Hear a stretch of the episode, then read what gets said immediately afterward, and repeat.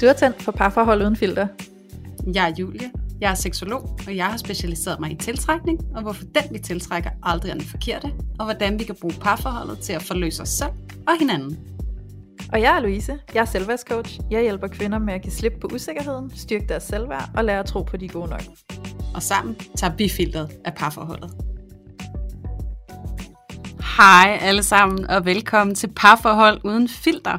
Jeg sidder her i dag, som altid, sammen med Louise. Hej Louise. Hej Julia. Og vi sidder her jo ikke alene, fordi at, øh, vi har jo endnu en gang rækket ud til jer og spurgt jer, om øh, I kunne være friske på, at vi gjorde noget herinde. Og vi har gjort noget. Vi har nemlig inviteret intet mindre end et handkønsvæsen. Vi har inviteret en mand ind i studiet i denne omgang. Og det er jo fordi, at vi er på vores... Hvad afsnit er det her, Louise? Det er jo et afsnit 49. Jeg er 49. Ja, og vi øh, snakker jo vidt og bredt og rigtig meget sammen om kommunikation og det ene og det andet. Og, øh, og vi prøver også så vidt muligt at tage mandens perspektiv med ind hver eneste gang, vi gør det. Men nu tænker vi alligevel, at det måtte være på tide, at vi inviterede en mand med ind i studiet. Ja. Og øh, den her mand, vi har inviteret ind, han er en, øh, en meget interessant mand. Han er sådan lidt det, øh, jeg blev enig med ham om, vi godt kunne kalde ham lidt en enhjørning. Fordi øh, han, er, øh, han kan godt gå ind i den der kategori, vi kalder måske en klassisk mandemand, men han kan faktisk også formå at tale om sine følelser. Det har ikke været gratis, og det er ikke kommet let til ham. Det er kommet kvæg en lang livshistorie med en hel masse oplevelser. Men øh, lidt om Palle er, at han er specialpædagog, han er krigsveteran, han er skuespiller og formidler, så er han også kleinsmed, og ja, så kan han jo faktisk snakke om følelser, og øh, jeg vil gerne beklage lidt på forhånd. Palle, han er også en rigtig humoristisk fyr, og der kommer den ene og den anden og den tredje og den fjerde gode bemærkning fra hans side, men vi håber bare, at det bliver rigtig hyggeligt for jer at lytte til. Men øh, without further ado, så tænker jeg at sige hej til dig, Palle. Hej Julia. Og hej Louise. Hej Palle. kan du ikke, Palle, prøve måske selv også at sætte lidt ord på, hvad du er for en mand?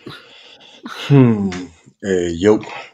Altså jeg er jo, øh, man sige, jeg, jeg er jo født og opvokset i øh, det mørke Vestjylland, hvor, øh, hvor der var sådan et meget ensidigt billede af, hvordan en mand skulle være. Og så, som årene er gået, har jeg jo rejst lidt rundt i Danmark, og øh, er nok landet lidt i sådan en, et clinch imellem at være en øh, yber metroseksuel type, der stadigvæk øh, går med opsmøget skjorteærmer og, øh, og altid har lidt jorden og neglene. Øh, så, så jeg nok kalder mig selv for sådan en, en, en ret maskulin øh, hipster-type. Øh, mm. med, med langt hår og blomstrede skjorter. Fedt. Fedt, fedt, fedt. Og det er jo rigtigt, at du er jo sådan lidt en uh, best of both worlds kind of guy, og jeg tror også, vi snakkede om det i går, da jeg beskrev dig lidt som sådan en rigtig følsom mand, øh, med lidt hang til, til noget filosofi, og samtidig så elsker du at lave ting med dine hænder og skabe noget. Øhm, og noget af det, jeg også har hørt dig sige engang, for det skal jo siges, at jeg har jo mødt dig tidligere, Palle. Øhm, mm. Og det er jo ved at være længe siden efterhånden. Jeg mødte dig til et foredrag i psykiatrien, hvor du var ude og fortælle om det her. Ja, det er nogle år siden efterhånden. Og der var du ude og fortælle om det her med at være en mand, der har været i krig og komme hjem og blive ramt af følelser og have svært ved at kunne håndtere det, og også de konsekvenser, det har haft for dig som mand. Mm. Og mm. øh, nu snakker vi jo også lidt om sex i den her podcast, og jeg kan jo blandt andet sige om dig, at du har kæmpet en del med impotens, og det er ja. stadig et tema for dig, og det er også noget, du er ude på at komme ud og snakke mere om og aftabuisere, fordi det netop ja. er sårbart for mænd. Det er det. Så kan du, kan du sige lidt om det, også bare lige så vi får den del med, for det synes jeg jo egentlig siger meget om, om dig og din mission også. Jamen altså, jeg tror jo, for, for lige at ramme det lidt bredere, så, så vil jeg sige, at noget af det, jeg noget af det, der gjorde, at jeg som, øh, som soldat øh, gik ned med flaget for, for snart syv år siden, det er jo, at, øh, at, at, at jeg er født og opvokset ind i det her med, at jeg som mand ikke skal i tale sætte mine følelser. Altså den der meget sådan klassiske joke med, at, øh, at en mand han har tre følelser. Øh, det er sult, og det er sexlyst, og det er, det er ærgelse over, at han har brugt penge på noget, der fejler. Altså den her med, at, øh, at, at, at jeg var meget stereotyp, øh, og prøvede at passe i en meget stereotyp rolle, gjorde jo, at jeg ikke lukkede op for de ting, jeg, jeg har oplevet i mit øh, ungdomsliv og mit, øh, altså mit liv i 20'erne. Øh, jeg er 36 nu, og, og kan også mærke, at årene runder mig lidt. Øh, men altså, da, da jeg går ned med, med fladet øh, tilbage i 2013, øh, på det tidspunkt der er jeg gift, øh, bor sammen med min øh, nu øh, ekskone, ekshustru, og øh, begynder for første gang sådan med, med de der øh, tunge følelser, jeg græder, jeg bliver grødlabil, jeg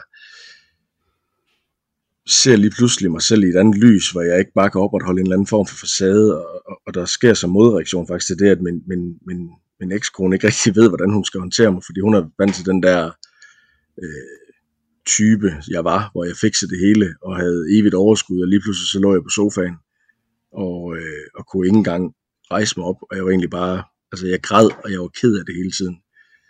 Og, og det vil sige, det, det er lidt der, min transformation starter i 2013, Øh, hvor jeg går fra at være en robot, som en af mine kollegaer kaldte mig til at være et, øh, et menneske, en mand, som, som åbnede op for, for de værdier, jeg også havde. Altså at jeg, at jeg hvad hedder det, hmm, jeg, jeg, jeg fandt ud af, at, at jeg rummede mere, end det, jeg havde sat op som facade for mig selv. Mm. Wow. Det lyder som noget af en opvågning, du også har haft fra en måde at være mand på, til en helt anden måde at være mand på. Ja, altså, øh, som sagt, altså jeg, jeg er uddannet kleinsmed. Øh, jeg gik jo direkte fra, fra folkeskolen, altså med under en uges pause fra folkeskolen, gik jeg direkte i lærer, og, øh, og kom ind i en, en vestjysk smedevirksomhed, hvor, hvor der var, øh, altså der var, der var sgu ikke øh, bløde følelser, der var ikke, øh, der var ikke sådan, hvad hedder det, jeg beklager lige, hvis min hund han larmer lidt i baggrunden, men, men der var, der var ikke sådan plads til bløde følelser, altså det var sgu et hardcore mandemiljø. Det er et hardcore mandemiljø, og, øh, og, og, og, og så kommer jeg direkte ind i militæret, som var lige så hardcore, og jeg, altså, jeg, jeg siger jo tit, når jeg er ude og holde, holde foredrag, at min, min far han lærte mig, at, øh, at, at, at der, er, øh, der er to typer øh, af mennesker, der græder. Og det er kvinder og bøsser. Øh, mænd, de græder ikke. Øh, og det er jo den der meget hårde øh, stil, min far han har lagt an, som jeg ligesom adopteret og tænkte, jamen, så er det sådan, det er. Øh, et eksempel kan være, da jeg 2000 og, øh, 2002 mistede min storebror i en trafikulykke. Jamen, der, øh, der er jeg tilbage på arbejde to dage efter hans begravelse. Altså, når han var jo død, og så kom tilbage på arbejde, og sådan det lidt sådan, nå, jamen, så er jeg videre i teksten.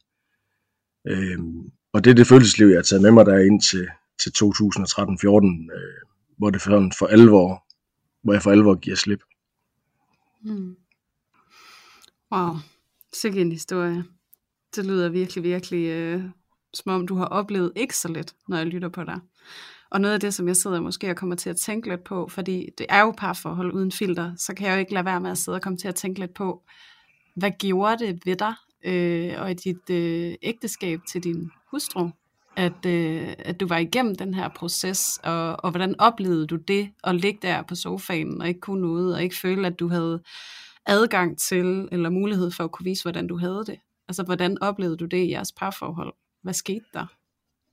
Jamen, altså, der skete jo det fysisk, at øh, jeg tog jo en derut, øh, og, og jeg gjorde det, at, øh, at jeg, jeg begyndte at skubbe hende væk, fordi jeg havde svært ved at rumme mig selv. Jeg havde svært ved at rumme, at jeg lige pludselig var sårbar. Jeg havde svært ved at rumme, at jeg ikke øh, kunne arbejde øh, 37 timer i døgnet. Øh, jeg havde svært ved at rumme, at jeg jeg mistede lysten til mig selv, jeg mistede lysten til hende. Vores øh, sexliv, det, øh, det døde nærmest omgående. Øh, men alligevel, så, øh, så blev vi gift øh, nogle måneder efter, jeg var kommet hjem fra Afghanistan på min sidste tur.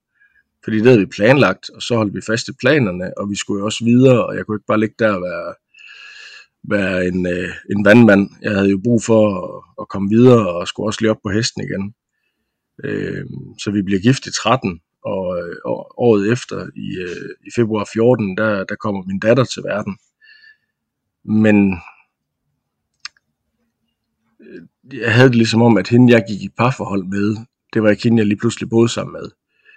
Og for hende, for min, for min ekskone, der var den mand, hun havde mødt, lige pludselig i gang med en kæmpe forvandling. Øh, alt efter et perspektiv, så vil jeg sige, at, at jeg gik fra at være den grimme melding til at være den smukke svane. For jeg gik fra at være den der meget stereotype, typiske mand, som var sådan lidt øh, jamen, kort for hovedet, og ikke, øh, hun, min, min ekskone var heller ikke typen, der havde brug for en mand, der, der øsede ud øh, med en masse selvreflektion og sådan noget. Det var hun slet ikke til.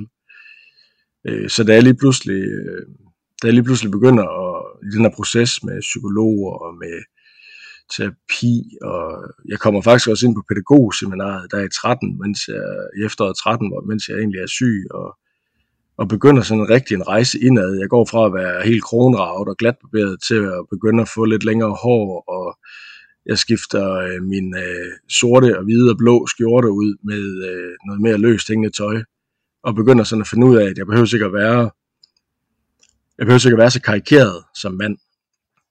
Og, og det sætter sådan en proces i gang, hvor vi bare indser, at, at vores parforhold slet ikke var givet til at være sådan et holistisk, øh, øh, følelsesmæssigt parforhold. Hmm. Det er vildt spændende. Noget af det, jeg sidder og kommer til at tænke på, når du fortæller den her historie, Palle, det er jo også lidt, som Louise og vi snakker om tit i den her podcast, det er jo, at du tiltrækker der, hvor du selv er, ikke? Mm. Og det mm. synes jeg faktisk, at din historie er jo genialt godt eksempel på, også for vores lyttere, for ligesom at se, hvordan det kan se ud. Øhm, fordi at dig og din ekskone jo tiltrækker hinanden med udgangspunkt i en bestemt måde at være på, i en bestemt måde I er opdraget på, i nogle bestemte fortællinger, I har omkring jer selv. Og så ja. kommer der en krise, og så vender det hele på hovedet for dig. Ja. Og lige pludselig så skal du virkelig øh, tillade dig selv at møde dig selv, og det skal hun jo så også kunne være i på en eller anden måde. Og så er det jo der, hvor de her skygger, de kommer til at, at ramme jer, og der sker et identitetsskifte, og lige pludselig så er tiltrækningen bare forandret. Øhm. Ja, og så vil jeg sige, at jeg tror jo, at, at, at den, den mand, jeg er i dag, og den mand, jeg hele tiden udvikler mig på, nu, nu, nu bruger jeg jo meget sådan øh, krudt på at kigge indad, øh, at være i en helt anden, øh, et helt andet modus. Altså, jeg tror, jeg tror, den bedste måde at beskrive mit skifte på, det er, at, øh, at da jeg møder min eks, øh, min ekshustru, min ekskone, øh, tilbage i 2009, da jeg lige kom hjem fra Afghanistan første gang, der er jeg lige ved at blive 25, jeg er skarpskåret, jeg løfter jern, jeg dyrker kampsport, øh, jeg er på vej fremad i min militærkarriere, jeg er i et mandemiljø, øh, altså et macho-miljø, jeg er optaget af uddannelse, jeg er optaget af karriere, jeg er optaget af en masse materielle ting. Altså jeg er optaget af, at, at vi skal have et flot hus, og vi skal have en flot have, og vi skal have en ordentlig stationcar, og vi skal have den rigtige kaffemaskine. En masse sådan eksterne materielle ting. Øh, og vi har egentlig set tilbage i de fem, knap seks år, vi nåede at være sammen. Øh, der har vi egentlig aldrig rigtig udfordret hinanden på det følelsesmæssige. Øh, hun var god til at vaske tøjet og lave en struktur i hjemmet, og jeg var god til at bring home the bacon. Øh, Louise. Ja, det er fordi, jeg sidder bare og tænker, I mødte jo bare hinanden i de der helt klassiske kønsroller.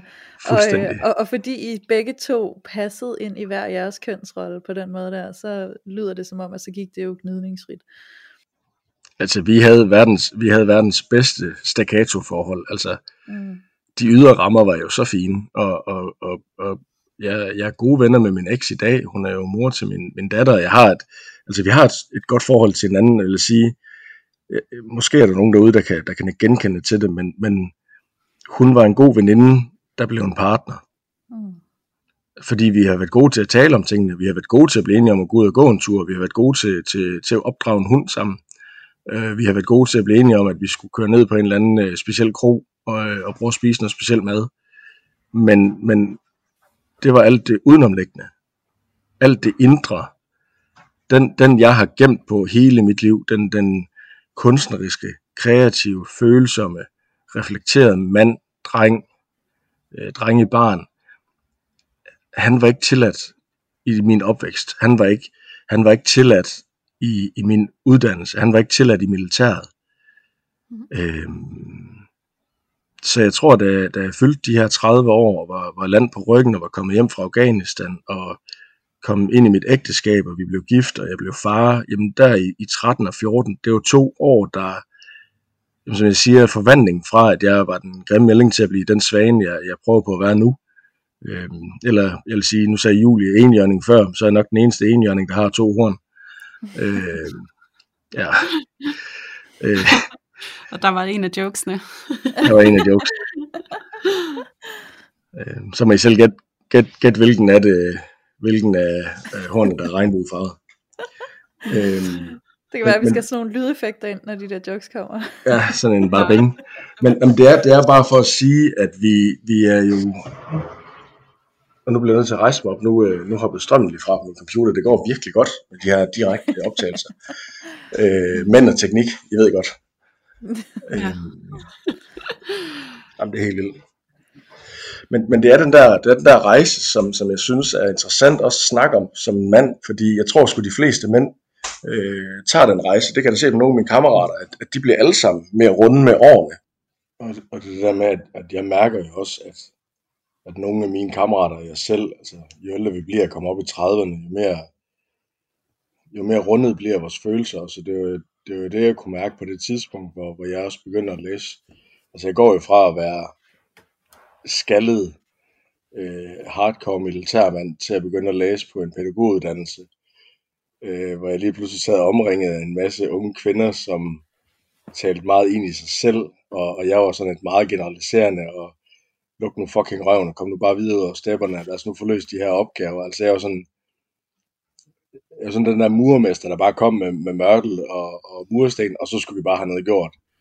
Øhm, og det var jo sådan en kulturschok for mig, og det begyndte jeg at tage med hjem, kunne jeg jo mærke, og, og lige pludselig så, den der meget klassiske, at, at mit parforhold var jo, var jo en eller anden illusion om, at, at jeg skulle bo i et, øh, jeg skulle bo i sådan et, et, et parcelhus, og det gode liv, det handlede om at, at have det, den, den rigtige højde på, på hækken, og Øh, og det var det, nogle af mine kammerater gjorde, og så skulle vi bo i sådan et sort-hvid IKEA-hjem, øh, blandet med, med, med to kælervaser.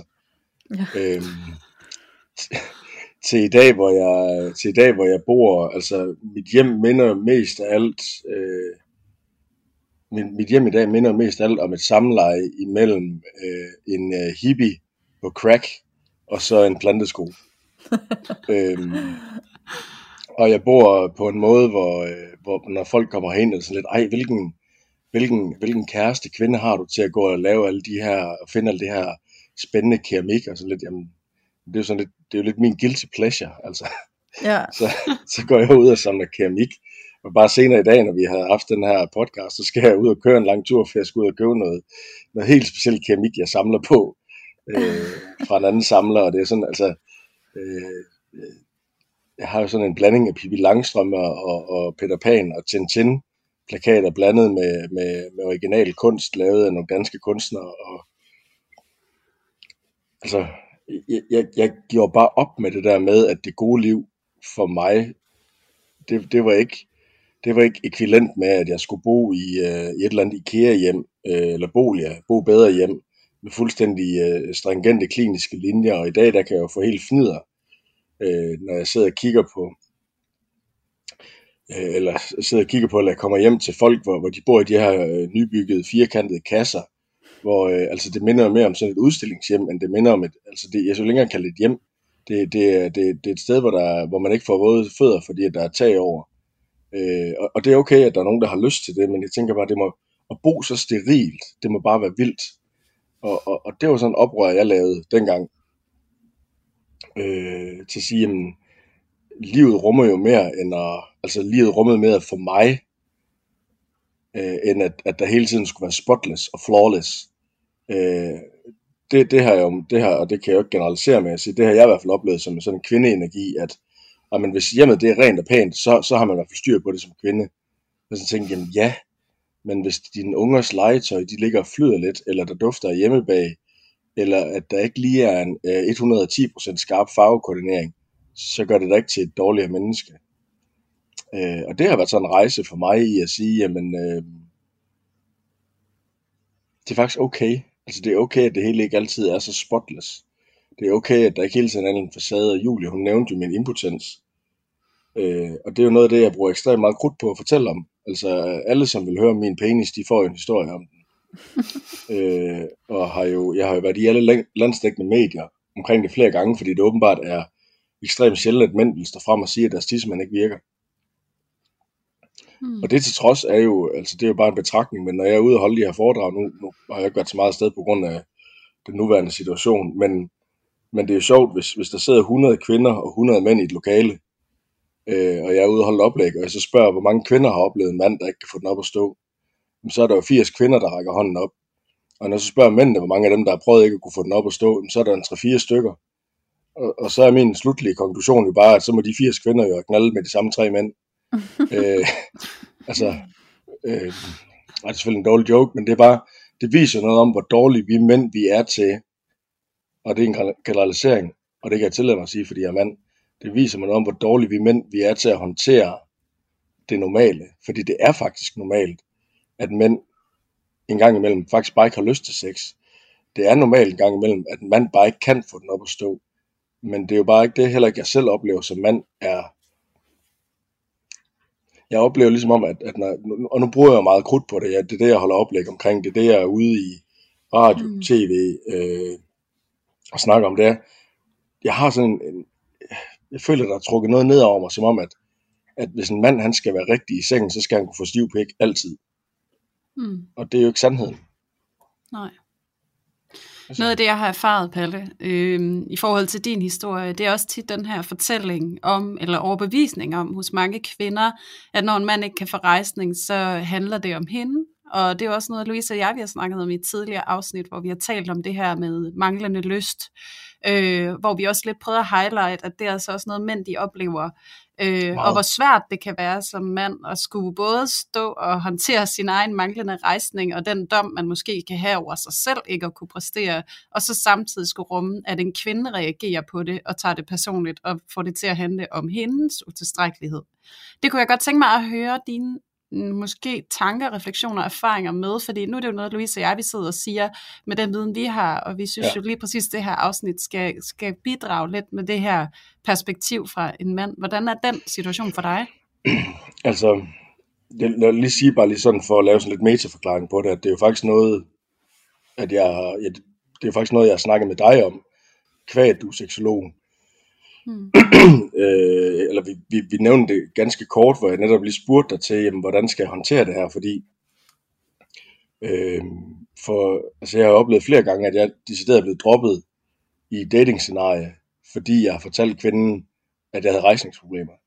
Øh, jeg vil bare lige skynde mig at sige derude, at, at det er ikke fordi, jeg godt kan få den op at stå. Øh, det kræver bare, at jeg tager en Viagra. Øh, jeg kan også godt ordinere, hvis jeg gør det en gang hver anden måned. Og det er jo simpelthen fordi, det medicin, jeg tager på grund af mine psykiske problemer, altså min PTSD og min angst. Det medicin, jeg tager der, det er jo netop noget, der skal gøre, at jeg har low arousal, at jeg ikke bliver så ophidset. Mm. Og så kan man sige, at den medicin, jeg tager, den ligger så, altså, det der egentlig startede alt det her, det var, at jeg lavede en artikel for et par år siden, der hedder, jeg tager to blå piller. Og, og, og sådan populært sagt til lavpraktisk, jamen jeg tager en blå pille for at få mit øverste hoved til at slappe af og til at være i ro og den lægger sådan en dæmper på, på det system, der også skal gøre, at jeg bliver ophidset i forhold til sex. Og, og det har været nogle alvorlige slag, fordi de gange, hvor jeg har mødt en kvinde, der decideret har sagt, jeg kan ikke håndtere, at du ikke kan få den op at stå, fordi så kan vi jo ikke have spontan sex. Eller jeg kan ikke bare lige, øh, du kan ikke bare lige tage mig, hvis vi er ude og køre en tur. Og igen, så, så ligger det jo en eller anden, det er en begrænsning. Og det er jo en mærkelig måde at se det på, for det, det svarer jo til, at jeg siger til en kvinde, hvis ikke du bliver våd i det øjeblik, at tager trussen af dig, så er du jo unormal. Øhm, og det er ligesom om, jeg har oplevet personligt, at mænds ulyst, den bliver, den bliver, den bliver, den bliver der gjort grin med.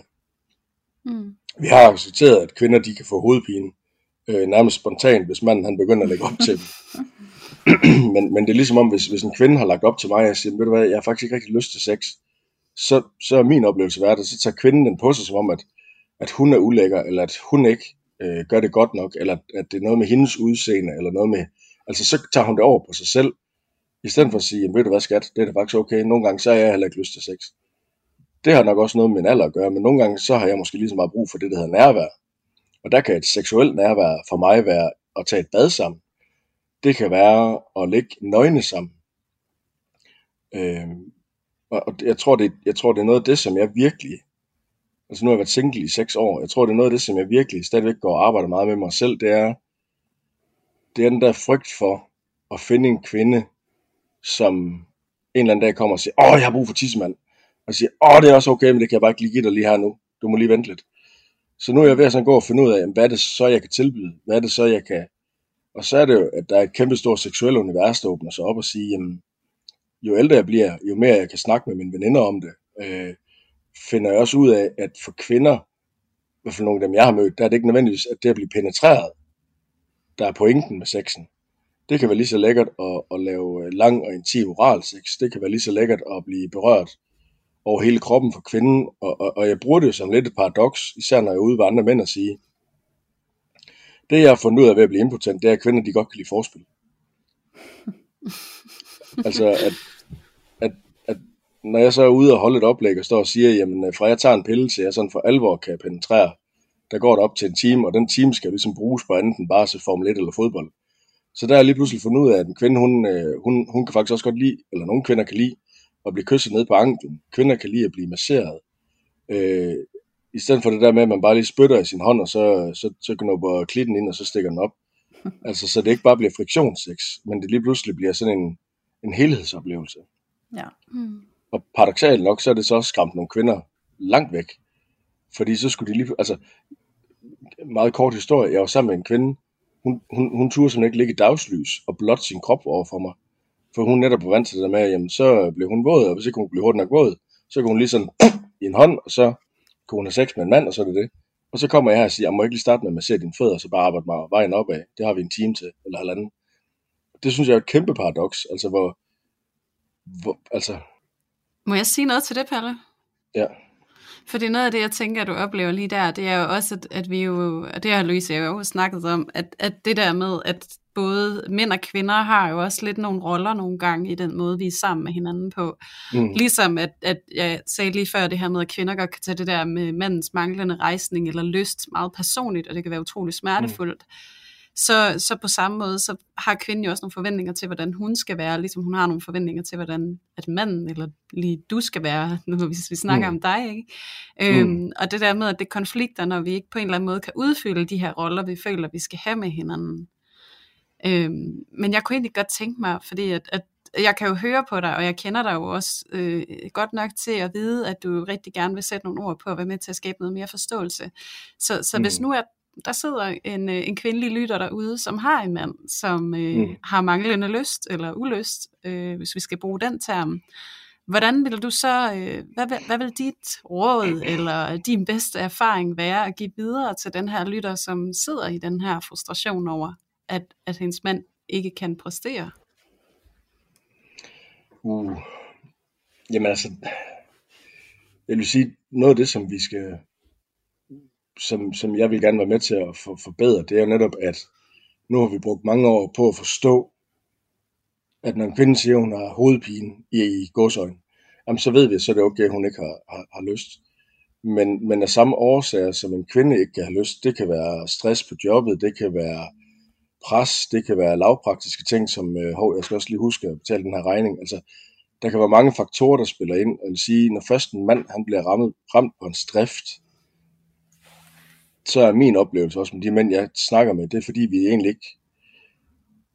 Og jeg tager den ind til mig selv og siger, når jeg ikke har lyst til sex, så er det fordi, jeg ikke føler lige det øjeblik, at hun ligger op, at jeg har den del af min mandighed, der gør, at nu skal jeg bedække hende. Altså så, så er vi nede i sådan noget rent, øh, rent hulemands noget, hvor jeg tænker, jamen det, det er ikke lige nu, at jeg skal øh, markere min position. Det er ikke lige nu, jeg skal være alfahanden. Øh, for mig selv kan det være sådan, at, at når jeg, hvis jeg ikke har lyst til penetrationssex, så kan jeg stadig godt have lyst til nærvær, men de fleste mænd, i hvert fald mine kammerater, dem jeg har talt med, også når jeg har nogen inde og coach dem, vi, vi er jo ikke født og opvokset med, at det faktisk er okay, at vi er lille ske. Mm. Fordi jeg har tit tænkt, set det sådan, at, øh, at hvis jeg sagde til en kvinde, at jeg har faktisk lige brug for at blive holdt om, så har jeg, følt, så har jeg faktisk følt, at jeg svigtede min rolle som mand og at det var, det var devaluerende, fordi jamen, så skulle hun både, altså så bliver hun lige pludselig den store beskytter. Øh, men sådan rent fun fact, og, og det, det, nu, nu kommer vi ind på noget af mit nørdeviden. De af jeres lytter, der har børn, ved godt, at, at en mand, mand, han kan jo sove igennem en nat, selvom barnet ligger og skriger, men hun vågner ved den mindste lyd. Omvendt, hvis der, hvis der er nogen, der pusler ud ved garagen, så vågner han jo med et lyn. Der er noget med, at, at hvis vi kigger sådan rent urmenneske i det her, det er noget af det, jeg har, har læst meget om, og sådan fordybet mig i, mens jeg, jeg læste til socialpædagog, social, socialpædagog, det var at komme ind bag, hvad er det en ren, ren mekanisk, hvad er det, der ligger i vores biologi? Og, og det er faktisk sådan, at kvinden er mere overvågen, og, og mænd antager man i huleregi, altså hulemandsregi, har egentlig nyt godt af kvindens beskyttelse om natten, fordi hun var mere overvågen og var nemmere til at høre far, og så vækket ham, og så er det ham, der er gået og taget kampen, hvis der har været. Og grunden til at nævner det her, det er fordi, det er jo noget, jeg i tale sætter. Så når jeg egentlig gerne vil være tryg, og jeg har brug for at være lilleske, og jeg har brug for at blive holdt om, så sætter jeg ord på det og siger, jeg kunne godt tænke mig, at du lagde armen rundt om mig. Og hvis ikke manden han har det sprog, fordi man tænker, det er en devaluering af, sin, af ens maskulinitet, og det er os, der altid skal være den beskyttende og den altomfavnende, øh, så er min erfaring egentlig, det er, det er egentlig at, at prøve at møde hinanden og så sige, skat, jeg kan se, og det må kvinden gerne sige, jeg kan se, eller det virker som mig, øh, eller på mig som om, at du har, du har det, du, du, du, har nogle, du har et eller andet, jeg ikke kan sætte ord på. Må jeg holde om dig? Altså byde sig til på en anden måde, fordi kvinder har en intuition, som mænd ikke har. Jeg ved godt, det virker generaliserende, men, men, men og det er igen tilbage til mit bachelorprojekt, det, det jeg har læst omkring vores, vores hel, vores, vores sådan urmenneske. Altså mændene, de har gået meget solitært på jagt, og kvinderne har gået hjemme i nogle større grupper. Så for kvinden og for kvindens hjerne, det er også noget, vores kommunikationscenter gør, så har det været en fordel at kunne aflæse de andre kvinder. Det er også derfor rent biologisk, at kvinder, der går lang tid sammen, de kan faktisk synkronisere deres øh, menstruationer. Øh, det må I kunne øh, af- eller bekræfte. Jamen, den er god nok. øh, jeg har ikke hørt om mænd, der, der synkroniserer deres sædeafgang. Men, men øh, måske hvis de er homoer. Nej, hold op. Øh, men, men, men, men det her med, at når mænd går, så er vi gået på jagt alene. Vi er kommet hjem alene. Øh, ren, rent neuropsykologisk, så er det jo sådan, at I to kvinder, I kan allokere jeres hjernes kommunikationscenter. Det vil sige, I kan have 5 til otte forskellige centre, der varierer i hjernen, alt efter hvad der lige er ledig kapacitet, til at kommunikere, til at huske, til at tænke, til at sige, jamen skat for 6 måneder siden, der, der lovede du at sætte de her fodlister op. Eller dengang, kan du huske dengang, vi kørte hjem for ferie for 12 år siden? Altså manden, han sidder bare, han, hans øjne de nulstiller. Manden har et fixeret, og det her det er, det er ren og skær hjernevidenskab, hjerneforskning. Manden han har et eneste sted i hjernen, hvor kommunikationen sidder. Det vil sige, alt det han skal høre, så skal han sende det frem med snail mail til hans frontallapper, for ligesom at, at gentænke det, og så skal han sende det tilbage til det samme postkontor. Det vil sige, I kan forestille jer, at kvinden hun har et super effektivt internet i hendes hjerne, og manden han sender breve rundt med PostNord. og så forventer I, at han skal kunne svare og reflektere lige så hurtigt, som I kan. Øh, det kan vi ikke. Det kan mandens hjerne ikke. Det er den ikke bygget til, fordi det har ikke været en del af det, vi skulle for 250, 300 og millioner år siden. Øhm, og tilbage til sporet til i dag, det med seksualiteten. Det betyder også, at når manden, han så skal gøre sig selv sårbar, så vil det også svare til at sige, at nu kan jeg ikke beskytte hulen mere. Og det er også det, jeg selv oplever. I starten, inden jeg kunne sætte ord på de her følelser, inden jeg fik det bearbejdet igennem, jeg ved ikke hvor mange 100 timers psykolog, øh, da jeg gik fra at være altså noget med min identitet som værende mandemand, til lige pludselig at være en følsom fyr. Altså det her med, at når jeg så, nu kan jeg sætte, øh, nu er mit datingliv ret begrænset, men, men, men når jeg så er sammen med en sige, jeg kunne faktisk godt tænke mig, at du lige klød mig på ryggen, så kan godt ske, at det for hende ikke er det samme, som hvis hun får fodmassage og bliver nusset i nakken. Men det er en lækker ting for mig. Og, og jeg tror simpelthen, det, det er der, vi ligger i, at vi mænd, vi, vi har simpelthen ikke fulgt med evolution. Øh, det er der nok nogen, der vil sige, jeg er også gift med en hulemand. Ja, men, men så, så må vi afkode det sprog, som vi mænd har. Øh,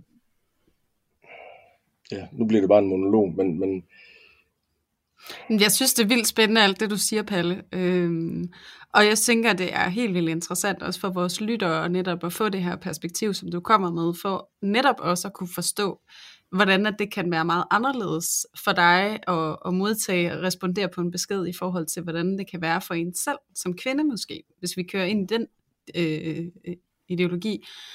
Og så sidder jeg også og kommer til at tænke på, at øh, noget af det, som vi også før har talt om, og også øh, fået mange henvendelser fra vores lyttere omkring, det er faktisk det her med, at, at de som, og det er nu det kvinder, vi typisk får de her fra, at de er i gang med en udvikling øh, med dem selv, og de rigtig gerne vil i den her konstruktive kommunikation og dialog med deres mand, ligesom at dele og åbne op for det her univers, som hun er trådt ind i. Og den der kæmpe frustration, de kan møde over, at han ikke enten kan eller vil engagere sig i det. Øhm, og så står de sådan lidt afmægtige tilbage, og vi har jo prøvet at lave nogle afsnit om, øh, hvordan man kan tilgå det på en anden måde, og måske også lidt hen i, hvad du fortæller, lidt mere langsom måde, og lidt mere nysgerrig måde. Øh, men det kunne også være interessant egentlig, øh, medmindre Louise også lige har noget at indskyde. men det kunne jeg i hvert fald godt tænke mig at høre lidt om. Men hvad tænker du, Louise? Jamen det synes jeg bare vi skal gøre øhm, Samtidig så sidder jeg lige og kigger på nogle af de spørgsmål vi har fået ind Og øh, lige ud fra det du lige fortalte Palle omkring det det her kommunikationscenter op i hjernen hos mænd og hos kvinder, øhm, så er der en, der har skrevet, hvorfor siger manden et, men handlingerne bag mangler? Øhm, og det er jo meget generaliserende, og, og jeg, altså, jeg er jo meget kontra, jeg synes ikke, vi skal generalisere øhm, mm. så groft på mænd, og at hvad en mand siger, der følger handlingerne ikke med.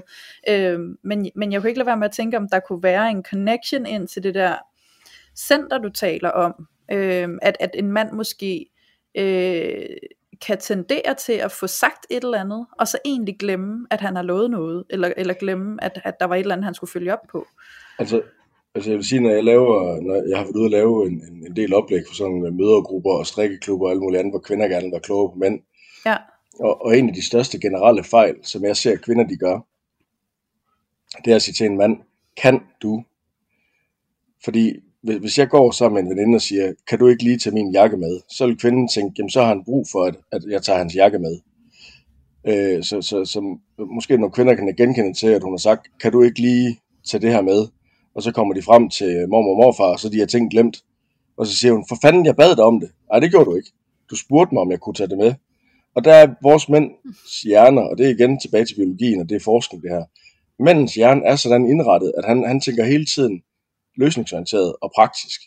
Så det vil sige, hvis, hvis en kvinde hun siger, øhm, kan du ikke lige, så vil han tænke, kan jeg godt det? Ja, det kan jeg faktisk godt. Nå, jeg skulle også gøre det for dig, okay. Og, og det vil sige, at jeg har nogle gange joket med dig og sagt, at, at, at anvisninger til en mand skal være ligesom det er til et femårigt barn. Du skal tage min jakke med. Ja, jeg ved godt, at nu generaliserer vi, og nu er uge her, det bliver brandfarligt. Men det er jo også fordi, jeg joker om det her. Jeg laver også stand-up omkring det. Ja. Øh, og, ja. og det, er jo, det er jo kun ved at bruge humor, at vi sådan kan nærme os hinanden. Men tilbage til dit spørgsmål, Louise, øh, hvor, hvor han siger et, og handlingen bag. Altså der, der vil jeg sige, der, der skal kvinder jo også dykke ind i sig selv og sige, har jeg formidlet min problemstilling godt nok? Mm. Fordi, som tilbage til det med kommunikationscentrene, kvinders relationelle tankemønstre, altså ja, I har sådan en, en, øh, en kausalitet i den måde, I tænker på. Så I sætter, I sætter nogle dominobrikker i gang, når I udfører en tanke, det er derfor, I kan, I kan være dybt stresset på arbejde, og så kommer I hjem, så parkerer I lige øh, arbejdsprocessen. Det kan I vente med igen til i morgen. Så har I også lige snakket med 12 veninder på vej hjem øh, i telefonen. Dem kan I også lige parkere. Så skal I lige have bagt brød og boller. Det gør I lige, mens I lige ser den, eller hører den næste podcast. Altså, I, I kan sætte mange processer i gang siden af hinanden.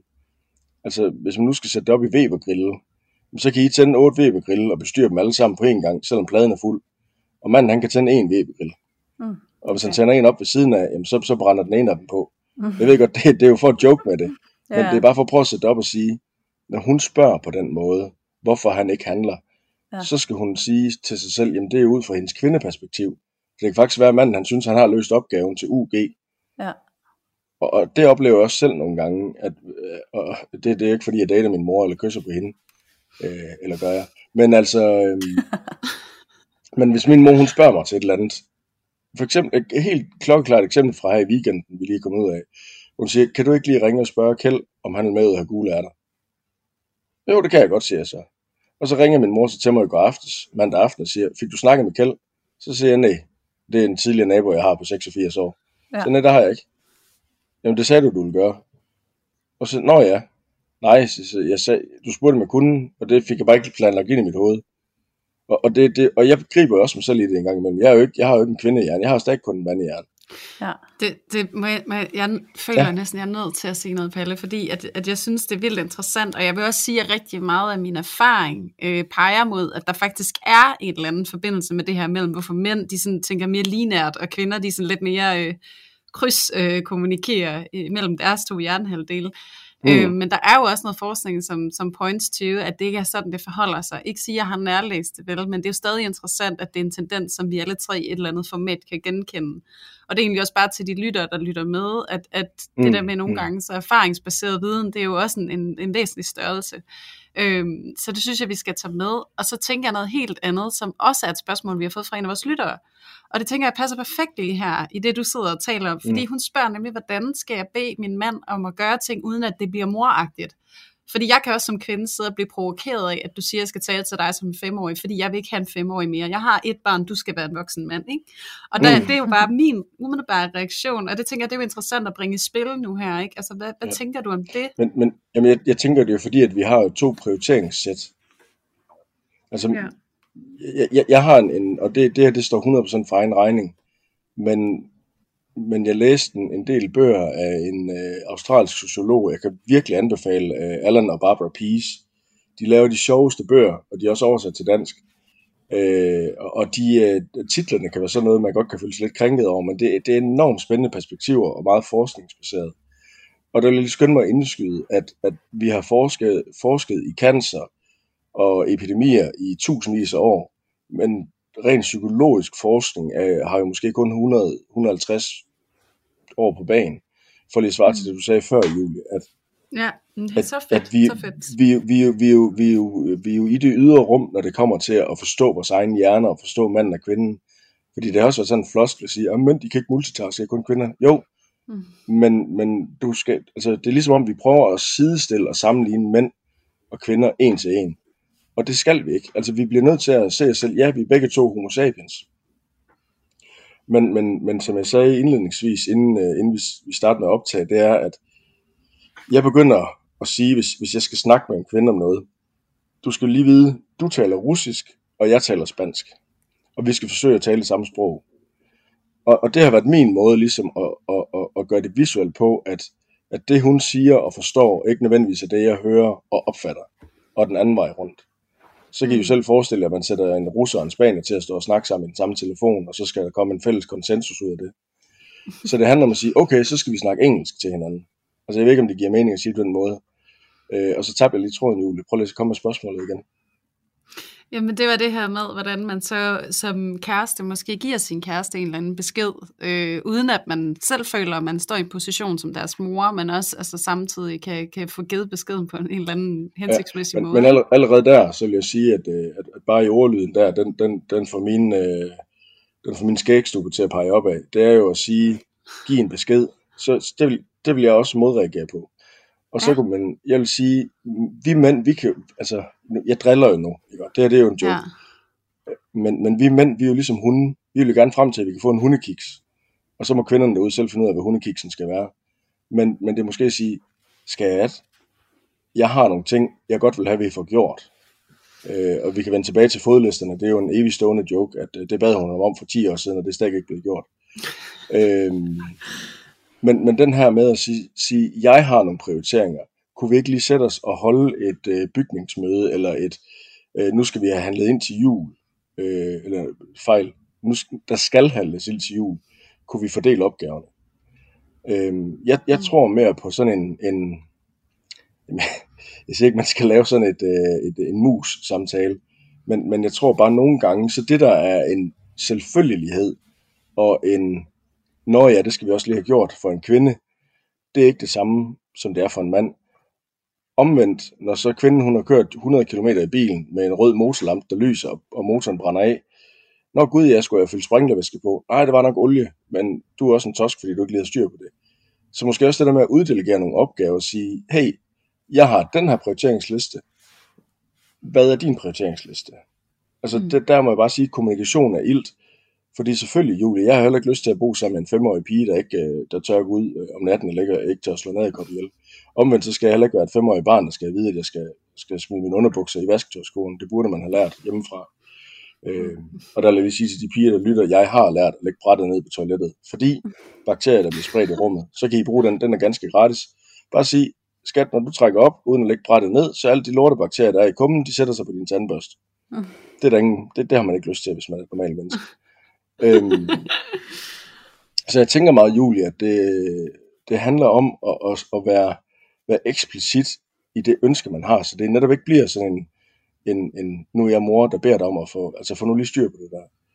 Mm. Så dyk ind i, hvorfor det er, at, at den ordre, den opgave, den øh, proces, hun står med, ikke er en selvfølgelighed for ham. Mm. Det var mit eget bud. Ja. Jamen, det, jeg, synes, det er, jeg synes, det er et rigtig, rigtig, rigtig fint bud, Pelle. Jeg tænker, at det, det er der nok, måske mange, der godt kan få glæde af. Men det er også igen, jeg tror bare generelt, og det er også det, som Louise jeg gerne vil, det er jo at fjerne filtret og forstå hinanden bedre, i stedet for at bekrige hinanden. Så lad os være nysgerrige på hinanden og prøve at samskabe. Øhm, så derfor så er det jo bare guld at få det her perspektiv med ind over os. Må, må jeg smide en lille bold på banen? Mm. Altså det, det er bare noget, når jeg selv lige, altså ligesom sådan eftertænkning, øh, også på det, altså igen øh, til dem, der lytter med, at, at nu havde vi lige en lille snak, inden vi begyndte at optage. Louise, du sagde noget af det der med, med at blive hjemme og tage, tage eget ansvar. Jeg, jeg tror faktisk, altså den, den, her, den har sådan kørt i den halv procent af min hjerne, der, der ikke fokuserer på vores samtale. der, der tror jeg, jeg tænkte mig på det, Louise, med, at, at man tager ansvar indad. Og det vil sige, at hvis ikke jeg kan, forst- altså hvis ikke jeg kan få hvis ikke jeg kan få min kæreste til at forstå, når jeg skal hende ud for 12. gang, nu har jeg ikke nogen kæreste, at hun skal, hun skal, hun skal ikke køre bilen tør for brændstof, og så lade den stå, øh, så må man jo prøve at sige, jamen, det vil, gøre, det vil gøre det nemmere for mig, hvis du huskede at tanke bilen. Eller at hun kommer og sagde, hvis dit tøj det skal være rent, så skal det lande i vasketøjskurven. Og forstår han ikke det, jamen så må man måske sige en eller anden dag, jamen så må han jo gå nøgen på arbejde, fordi der er ikke flere rene underbukser, de ligger alle sammen i en affaldspose. Øhm, jeg ved godt, det kan virke, jamen, altså nu må han også lige tænke sig om, men mandens logik er bare ikke kvindens logik og omvendt. Ja. Mm. Og, og, og sådan lige kommentar til det også, nu har jeg arbejdet med, med, med specialbørn, øh, sådan en rent filosofisk tankegang, det er jo, at, at konflikten imellem barn og voksen ligger i stedigheden til at få ret i en betragtning.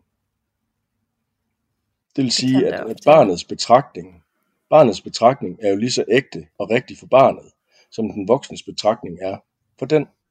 Men når man så står på, at jeg har ret, så, så det er logik for et barn, de godt må spise et kilo sukker til aftensmad. Det er faktisk en ægte logik. Men vi ved jo godt, det ikke er godt for dem. Yeah. Men, men, og, og på samme måde, så er jeg begyndt, altså nu, jeg, jeg håber ikke på, at jeg ender min dage alene, men, men det er noget af det, jeg er begyndt at arbejde meget ind i med mig selv, det er at sige, jamen hey, okay, fordi det her er en logik for mig, jamen så skal jeg jo ikke, øh, hvis jeg på, nu, nu tager jeg lige Julie som eksempel, nu kender dig, jeg kender din kæreste, men hvis jeg er på date med Julie, hvorfor skulle hun så kunne gætte sig til, at jeg ikke kunne lide et blowjob? Hvorfor må jeg ikke sige, at det er klar tale, eller at, øh, nej tak, det er sødt, at du gerne vil lave mad til mig, men jeg bryder mig virkelig ikke om koriander. Mm. Øh, eller ananas på pizza. For man skal bare lade være med ananas på pizza generelt. Mm, jeg kan godt lide ananas men, på pizza. ja, men, men den her med, at hvor, altså jeg kan ikke forstå, også når jeg snakker med mine veninder, og jeg snakker med mine kammerater, altså tit og ofte så tænker jeg, jamen jeres, jeres problemer er jo simple, hvis I bare gad at tale til hinanden i det rigtigt, direkte sprog. Mm. Og det, det ja. kan jeg simpelthen ikke forstå er så svært. Eller det, det var det jo så også for mig, indtil jeg blev skilt, og jeg har også den, den erfaring rigere, men det er i hvert fald min life lesson nu, det er, jamen, det er bedre at sige det lige ud. Ja. Mm.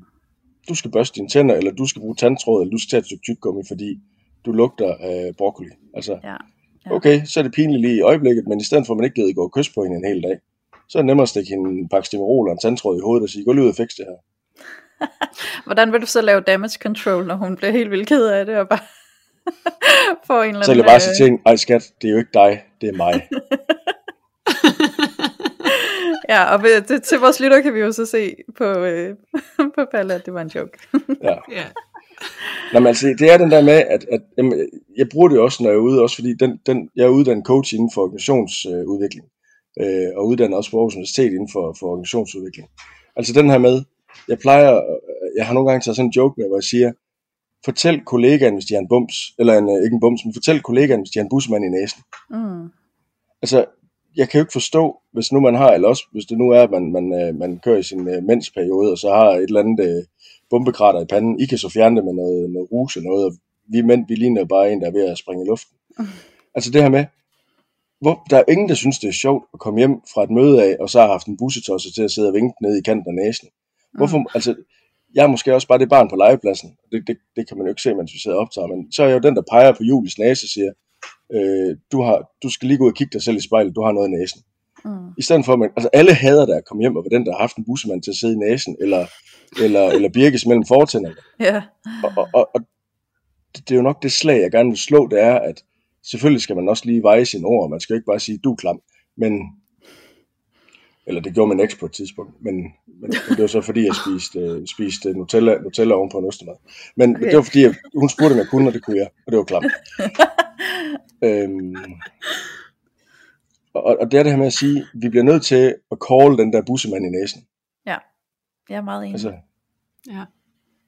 Men jeg, men jeg ved også for mig selv, at det der med at, at call bussemanden i næsen, det kan jo også være et spørgsmål om, at det kan føles meget forlegent at skulle sige det. Både fordi jeg selv bliver akavet tilpas, men også fordi jeg er bange for at gøre den anden person øh, forlegen. Øhm, men de bliver jo forlegen uanset hvad, når de så selv opdager det. Så vi kan jo lige så godt sige det. Så, så for mig har det også været en øvelse at ture at være den, der siger det. Øhm, og jeg synes, det er en ret fin metafor sådan ind i det generelle, i at være meget tydelig. At det kræver faktisk nogle gange noget mod, og det kan føles sårbart at skulle være meget tydelig. Altså, jeg giver et eksempel. Jeg, jeg, jeg prøver virkelig at finde ind i nu, hvorfor, hvorfor hvad griner du af, Julie? Ja. Jeg kan grine af, at Palle han skramler så meget. Nå, jamen det er 100, 105 kilo vestjyske muskler, og så en øh, stol fra 1968. Ja. øhm, tabte jeg tråden. Nej, altså jeg, jeg kigger jo meget ind i mig selv, og jeg prøver virkelig på, øh, og, og det er jo noget det der med det maskuline og det feminine, og det er også derfor, I spurgte lidt om jeg med. Altså jeg synes, vi skal lidt ind på, det kunne jeg godt tænke mig, det med, at, at altså, nu skal vi snakke lidt om mig. Hvorfor, hvorfor er Palle single? Øhm, der er jo noget, som, som jeg virkelig kan mærke, at når jeg, når jeg går ud på datingmarkedet, og når jeg sådan går og tænker om mig selv i forhold til at være en, en mand i et parforhold, så begynder jeg at fortælle mig selv, at, at jeg faktisk er blevet for følsom, er blevet for rundet, og jeg er blevet for holistisk, og jeg er blevet for god til at sige, jamen skat, læg dig lige tilbage, så giver jeg dig lige oral sex en time, og så falder mm. vi i søvn, mens vi ser Sex and the City. Eller lol, øh, kommer ikke til at se. Men, men, øh, men det er det der med, at, at jeg begynder at arbejde meget ind i mig selv, og finde ud af, hvor, hvorfor er jeg egentlig stadigvæk single, og hvorfor er jeg egentlig stadigvæk øh, bange for at gå ind i et parforhold efter seks år. Øh, det er jo ikke fordi, jeg kan date, det er jo ikke fordi, at jeg øh, får et, et frækt tilbud i ny øh, og tak for det, mor. Øh, men, men det er det der med, at... Øh,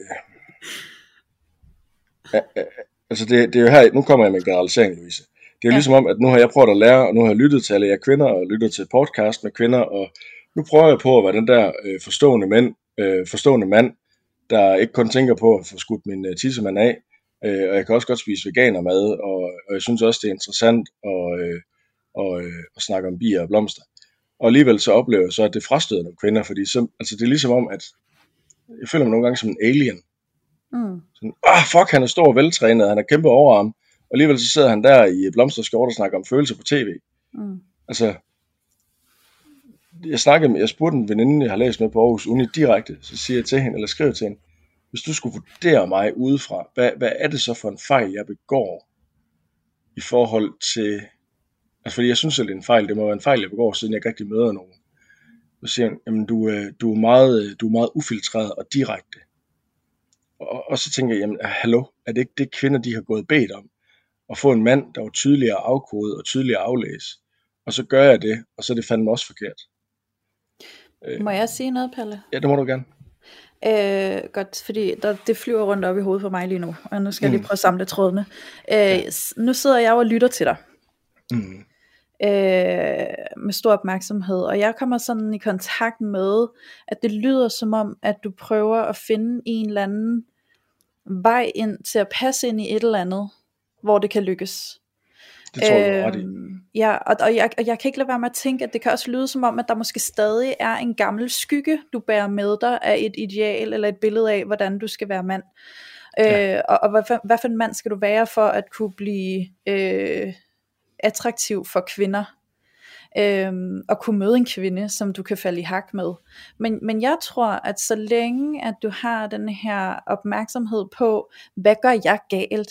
Hvor er det, jeg fejler? Så prøver jeg det her, nu prøver jeg det her, nu prøver jeg det her.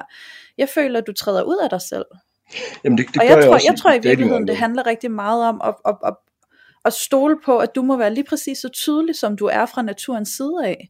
Og i det øjeblik, at du øh, formår at finde fred og accept for, jamen, jeg er som jeg er, jeg skal ikke lede efter, hvor jeg slår fejl, eller hvor det er, jeg går galt i byen, eller hvorfor er det, det er svært for mig, men simpelthen bare begynder at leve og ånden, det der er naturligt for dig, så tror jeg også på, at du kommer i kreds med nogle mennesker, hvor du møder en kvinde, der synes, at alt det, det faktisk passer lige hak med hende. Det er en, øh, jeg kommer til at tænke på en lille reference til noget, vi jo tit også taler om, Louise. Det er jo det her med, at stoppe med at fixere så meget på det, vi gør, og fokusere alt på, hvem vi er, altså hvordan vi ja. er, og ikke som i, hvad er det for en måde, jeg skal være og gøre på, for at være en bestemt person, men bare, hvem er jeg, altså selvværd mm. og selvtillid, ikke? Altså mm. fokusere mere på væren end på gøren, ikke? Ja. Altså jeg, jeg er helt enig med, med, med begge jeres betragtninger, og, og det er også det er også det, jeg selv formidler videre, men, men, men Louise, grund til at nævne det her, er jo også for at prøve lige at trække den op på, på et lidt metaplan i forhold til min oplevelse på datingmarkedet. Det er netop, mm. at, at, at jeg har haft, altså jeg skulle genfinde en identitet, og det, det tror jeg de fleste, som har prøvet at miste deres identitet og virkelig stå øh, mere eller mindre på gaden, kun iført øh, bare røv, øh, og starte fra nul af, altså så, så har jeg skulle genfinde mig selv, og det er jo, jeg har haft 30 år til at opbygge den her persona som den meget firkantede øh, maskuline type, og, og brugt 6 år på ligesom, eller 6-7 år på at finde ind i den her meget kunstneriske, digte, poetiske. Og det jeg holder det op imod, det er jo, at, øh, og det er i hvert fald noget, jeg har i tale sat over for Julie også, det er, jeg begynder at føle mig frustreret over, at når jeg så netop møder en kvinde, som jeg finder interessant, som jeg tænker, vi deler, vi, vi deler måske både seksuelle øh, præferencer, vi, øh, vi har et, det, det samme øh, øh, altså jeg vil ikke sige intellektuelt niveau, øh, men altså nogle af mine præferencer til, hvordan jeg møder en kvinde. Og så bliver jeg sådan knips, så bliver jeg hurtigt brugt som den nye bedste ven. Fordi mm. dig kan jeg jo tale med. Jeg sagde det også under vores, øh, altså inden vi begyndte at optage. Så jeg synes jo netop også, altså grund til at bringe det på banen, Louise, er jo også for at prøve at tale til de her paradoxer, og hvordan, for det er jo det, jeg sidder med som mand, det er det der med, at på den ene side vil jeg godt passe ind i sådan den moderne mand, øh, og jeg vil gerne prøve at imødekomme hvad skal man sige, tidens øh, strømninger, ligesom jeg gerne vil gå i noget tøj, der er tidsvarende. Jeg vil også gerne øh, være med på beatet, hvad angår øh, teknologi og, og, og fødevarer. Men, men jeg tror, det jeg, jeg, jeg, altså nej, jeg nævner det faktisk for også at prøve at tage den, øh, det perspektiv med, at vi jo alle sammen ligger under for nogle, nogle, nogle samfundsstrukturer, nogle samfundsforventninger.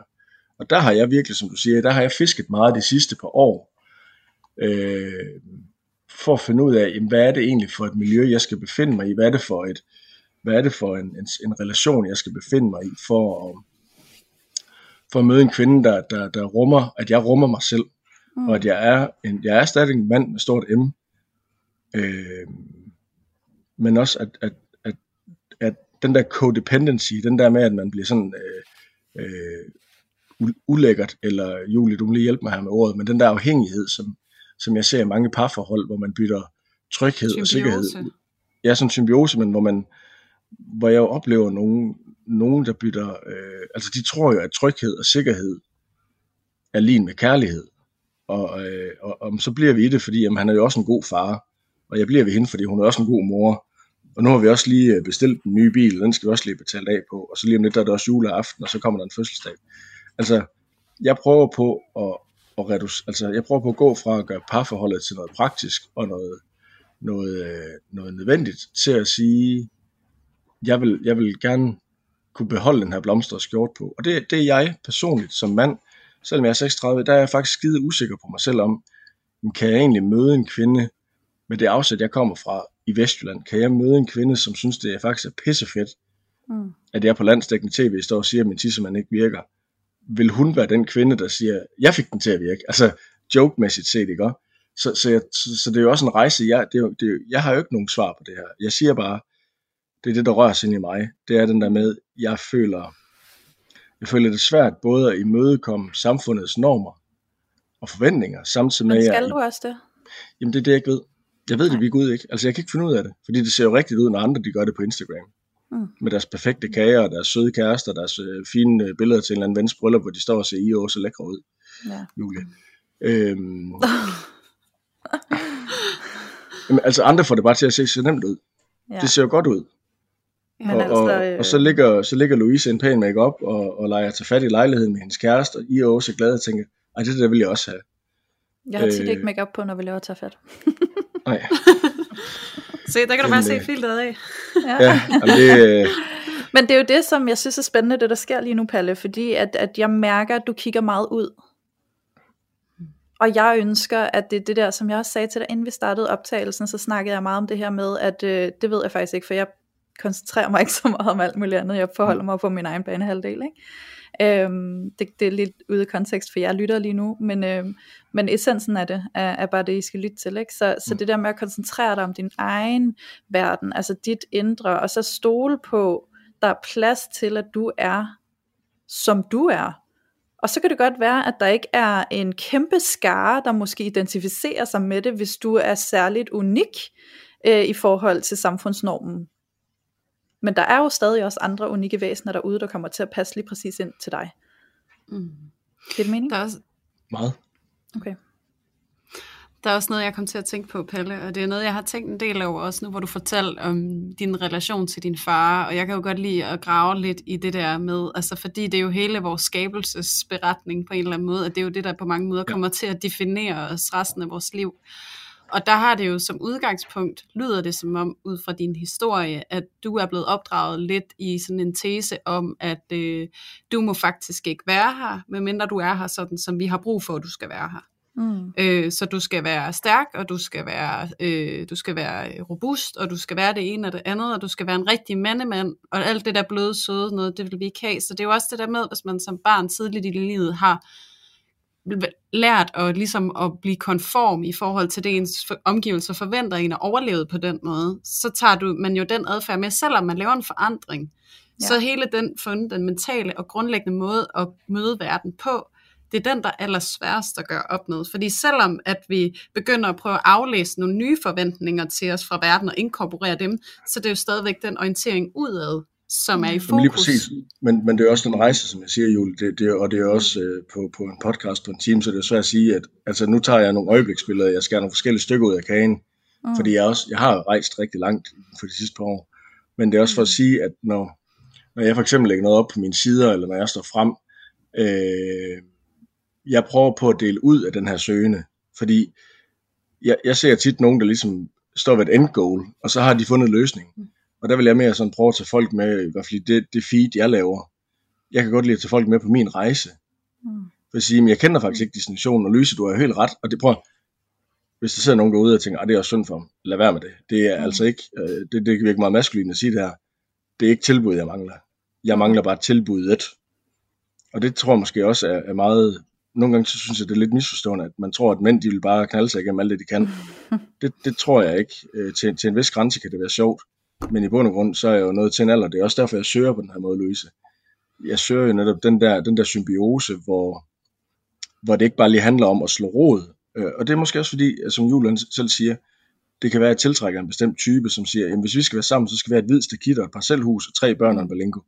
Uh-huh. Øh, og, og der er jeg slet ikke mere. Der har jeg været øh, den her lidt mere bohem tilgang, jeg har, hvor jeg stadigvæk gerne vil investere mine penge rigtigt, men også leve med, med, med hjemmedyrkede grøntsager. Altså det er den der kompleksitet, og det, jeg tror, det er det, jeg finder tilbage til, det er, at når jeg har datet en pige, og hun faktisk finder ud af, at jeg er andet end at egentlig bare, at altså jeg kan ikke sættes i bås på en måde. Og nogle af de kvinder, jeg så har datet, efter de har været sammen med mig, og det, det vil jeg godt løfte lidt sløret for nu, at, at jeg har måske også hjulpet en del kvinder med at finde deres indre øh, Mr. Grey fantasi frem. Mm. Så er de gået tilbage til at finde ham der leverpostejs, eller hvor de kan brokse over, at han smider underbukserne. Altså, så har de ikke kunne rumme, at jeg faktisk var så... Jamen, så for, for at bruge et ord, som en ekskone hun brugte på et tidspunkt, jeg føler slet ikke, at jeg kan matche det, du gør. Og så tænker jeg, jamen det ligger jo ikke i mig. Det ligger jo i dig. Og det er ikke et krav, jeg har stillet. Det er noget, du opstiller for dig selv. Og det er det, jeg synes, der er hele paradokset. Det er jo nogle gange, hvor påtaget det kan være. Ligesom Jul, hun sagde, hvis, en, hvis jeg ikke kan få den op at stå under et samleje, så tager kvinden det til sig, som om at det er hendes problem. Og det er hende, der er klam. Og det er hende, der er ulækker. Og det er hende, der ikke slår til. Nej, jeg havde bare ikke lige den tilpas mængde blod i min penis, og jeg havde måske med brug for bare lige at lægge hold om dig. Mm. Mm. Øh, ja. så, så det er også for at sige, jo, jeg søger, men jeg søger også at få inputs udefra til at sige, hvordan fandt, altså Louise, hvordan fandt du din kæreste? Hvad gør I stadigvæk efter, hvor mange år var det, I har været sammen? 5-6 år? år? Fem år. Hvordan kan I blive ved med, altså nu kan sige, lege tage fat, og så sidder der nogen og har en eller anden dirty fantasi. Øh, det er ikke fordi, jeg regner med, at han render rundt efter dig i lejligheden med sådan en stor sort dildo og siger, nu kommer jeg efter dig og tager dig. Nej. Eller gør det gør han, det har I snakket om i et andet afsnit. Nej, dog ikke. Men... Jeg kender jeres voldtægtsfantasier. Ej, undskyld. Øhm, det, det skal vi klippe ud. Et afsnit. Har I det? Ja, ja det har vi faktisk. Ja. Okay, crazy nok. Ja. Øh, men, men det er jo den der Louise med, at jeg søger jo, og, og, og vil jo prøve at tage kvinder og mænd, som har lyst til at følge mig, med ind i min søgende rejse, og, og, og kan måske spejle sig i, at, at der er jo ikke et endegyldigt svar. Mm. Og jeg tror, at jeg er, jeg, jeg er bare blevet endnu mere nysgerrig på hele tiden at være i en eller anden form for, for rejse. Mm. Frem for at sige, jamen det her det er jo fint nok, og så kan vi sidde her, og så kan vi sidde og kigge på hinanden, så vi bliver gamle og grå. Mm. Det er okay, at der er nogen, der har det. Nu har de deres nye hus, og de har deres, deres øh, køkken, som er man til de 10 andre nybyggede huse på vejen, og deres biler med. Altså alting er strømlignet, og det ser lækkert ud, og der er sur dej i opslagene på Instagram, og, og børnene er velfriseret. Jeg vil bare gerne plante nogle små træer, og det gør jeg så fysisk, går og planter en skov. Og der går jo 30 år, inden den er vokset op. Mm. Ja. Der går 100 år, inden den er færdig med at vokse. Og det, jeg er heller ikke færdig med at vokse. Nej. Nej, jeg tror ikke på, at... Øh, altså, jeg, jeg tror i hvert fald på, at vi mennesker, vi vokser hele livet. Øh, jeg tror ikke på, at der er en slutdestination. Den eneste slutdestination, der er, det er vores grav. Øh, og derimellem, der tror jeg på, at vi er en øh, dynamisk proces hele vejen igennem. Øh, som menneske. Men øh, vi skal til at runde lidt af nu.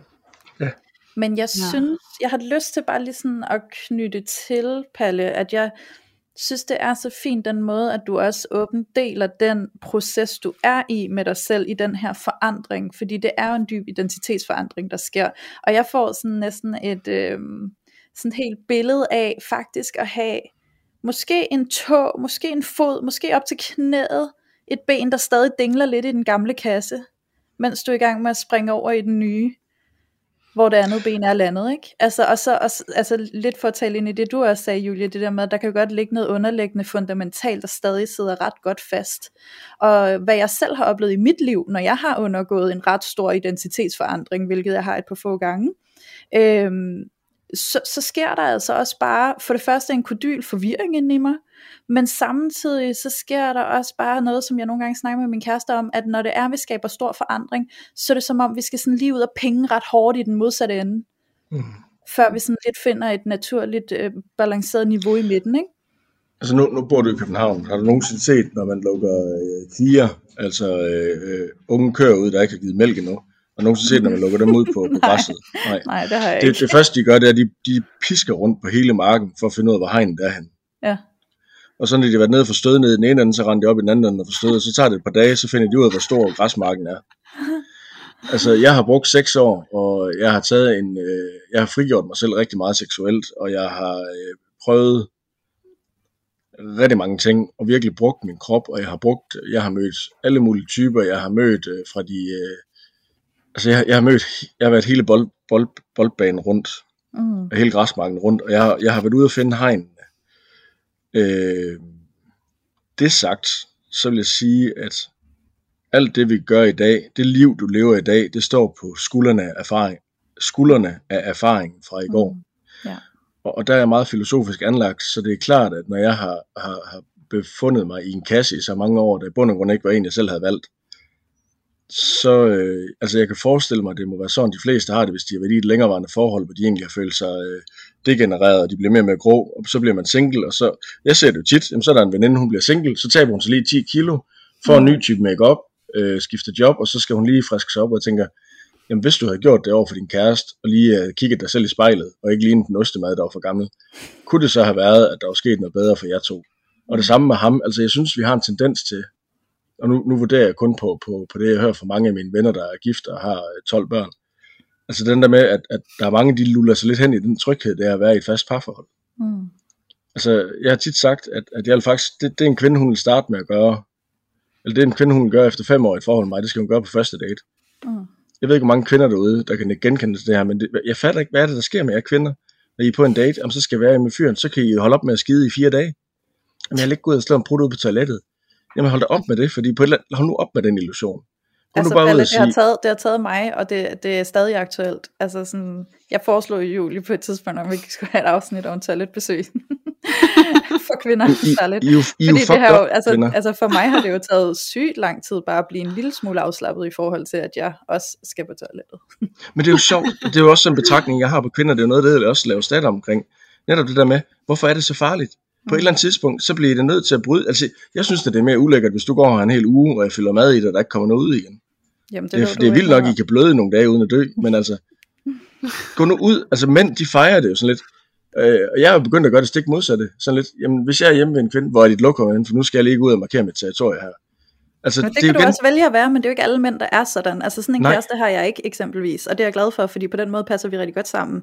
Ja. Øh, jeg, er mere, jeg er mere afslappet nu, men, men vi har ligesom men det er jo ligesom sådan en forståelse at for, at det, ja, det er naturligt, og det har vi forståelse for, men vi har bare stadig heller ikke et ønske om, at det er noget, vi blamerer med. Øhm, Ej, altså, der har jeg da et... åben dør. Nej, nej, men det er der jo nogen, Længere. der gør. Altså jeg, har, jeg, jeg kender der øh, nogen, hvor at i deres parforhold, jamen der kan de synes, det er skide sjovt at slå en fis foran hinanden, eller øh, altså sådan virkelig, hvis det er sådan en, der lugter, jamen, så putter jeg lige dynen over hovedet på dig også, og sådan nogle ting, ikke? Altså, og det, det er, jo at fred være med det, om det er noget, de synes er skide sjovt, hvem kan slå den største skid, ikke? Altså sådan, ja. eller, eller lige annoncere, når man har været på toilettet og lavet nummer to, så fred være med det, hvis I begge to fungerer i det, men, men for mig er det også et spørgsmål om at mærke efter, hvor man fungerer hen i det, fordi det er også pisse anstrengende, hvis man er øh, stik modsætninger, og den ene det er bare manden, der siger, jeg skal lige på lukke og tømme ryggen, ikke? og kvinden bare sidder og tænker, det der, det er slet ikke noget for mig, vel? Altså sådan, der kunne jeg godt tænke mig en mand, der måske er lidt mere subtle, ikke? Nej, jeg er lidt mere subtle, hvad det angår. Julie, Julie du, altså, du stønner i et andet øh, rør. Jeg vil bare sige, at, øh, at det er jo lidt øh, paradoxalt, det du siger, Pelle, men jeg kan sagtens se præmissen, altså igen det der med at være autentisk, at være ærlig og være realistiske mm, med hinanden, mm, og mm. måske fra start af, ikke? Altså, både, altså både for at forløse hinanden øh, tidligt, så man egentlig kan være og blive den, man gerne vil være i den relation. Mm. Men der er jo også desværre de der to modsatrettede behov med tryghed og mystik, øh, mm. og det der med, når vi får lov bare at se det hele fuldstændig ufiltreret, så forsvinder mysteriet også, og så forsvinder tiltrækningen også. Ja. Så det der med, at det skal være der, altså du skal kunne være den, du er, men der er nødt til at være mystik mellem to mennesker. For det altså, også jeg synes, det er et ret stort mysterie, at nogle af de kvinder, jeg har datet, de kan gå og holde sig uden at skide i en uge. så har du det. Det synes jeg er et meget stort mysterie. Men der er vel også bare en naturlig opbygning, ikke, som vi skal have i, ja. en, i en relation, der er ny. Ja, det er ja. der. Og det er også det der med at blive komfortable med hinanden. Altså, det tager ja. tid. Men altså, det jeg hører i hvert fald på det for dig, Palle, det er måske at, at bare finde det der, hvor at der kan være den autenticitet og det der ærlige møde med den menneske, at det måske bare er det, du længes efter. Mm. At det ikke skal være poleret, eller passe ind i en eller anden kasse af et eller andet format, som er genkendeligt, men at ligesom at stå for at skabe sit eget parforhold. Men, men det, vil jeg, det vil jeg godt udfordre i et andet afsnit at sige. Jeg mener godt, man kan bevare mystikken, mens man også dyrker det helt naturlige. Mm. Interessant. Ja, det, det skal være min endnote. ja. Det skal være min cliffhanger. men, øh, men skal vi måske runde af ved, jeg synes jo det er ret fint det du sagde Julia, altså fordi det er jo også at kombinere det der med at kunne føle sig fri og autentisk samtidig med at opbygge en ny relation, hvor der også er noget mystik, og jeg er stadig i gang med at lære dig at kende, ikke? Så det er ja, måske præcis. også noget med at gøre sig selv fri af at skulle passe ind i et eller andet billede, og så egentlig bare tillade sig selv at, lander, at møde lander, lander tilbage på dig, den her Louise, i sådan et terapeutisk perspektiv. Hvorfor vil Louise ikke skide? ja, that, that's another afsnit. ja, det har I lige aftalt. Nu skal I stå. Ja, ja lort, lortafsnittet. ja, toiletafsnittet. Vi skal lige huske at invitere ja. Palle. ja. ja. Men øh, Palle, jeg tænker i hvert fald, om ikke andet, så øh, for lytterne, så i hvert fald også for din skyld, så kan jeg rigtig godt tænke mig at knytte noget, som jeg synes har været gennemgående i det her afsnit, og det er den her opgave med at finde sig selv øh, mm. og opdage sig selv og opleve sig selv, øh, som vi autentisk set er. Og jeg har også, øh, jeg underviser også i, i skygger på en seksologuddannelse, og det er jo hele den her præmis omkring, at vi, vi føles hele, og vi har adgang til alle følelser, alle måder at være på, og så stille og roligt gennem opdragelsen, så bliver vi rettet ind og rettet af, og så mister vi flere og flere af de her egenskaber, øh, som jo er dem, som giver os muligheden for mm. netop at føle os hele. Og det er jo mm. dem, vi går ud og søger efter, når vi søger andre mennesker, fordi at det er mm. dem, der ligesom kommer til at repræsentere de egenskaber, at det vi ikke selv tror, vi har længere. Og det vi egentlig skal opdage, det er, at vi har stadigvæk alle de her egenskaber, vi skal bare tillade dem at være der, og så vil det andet komme helt naturligt.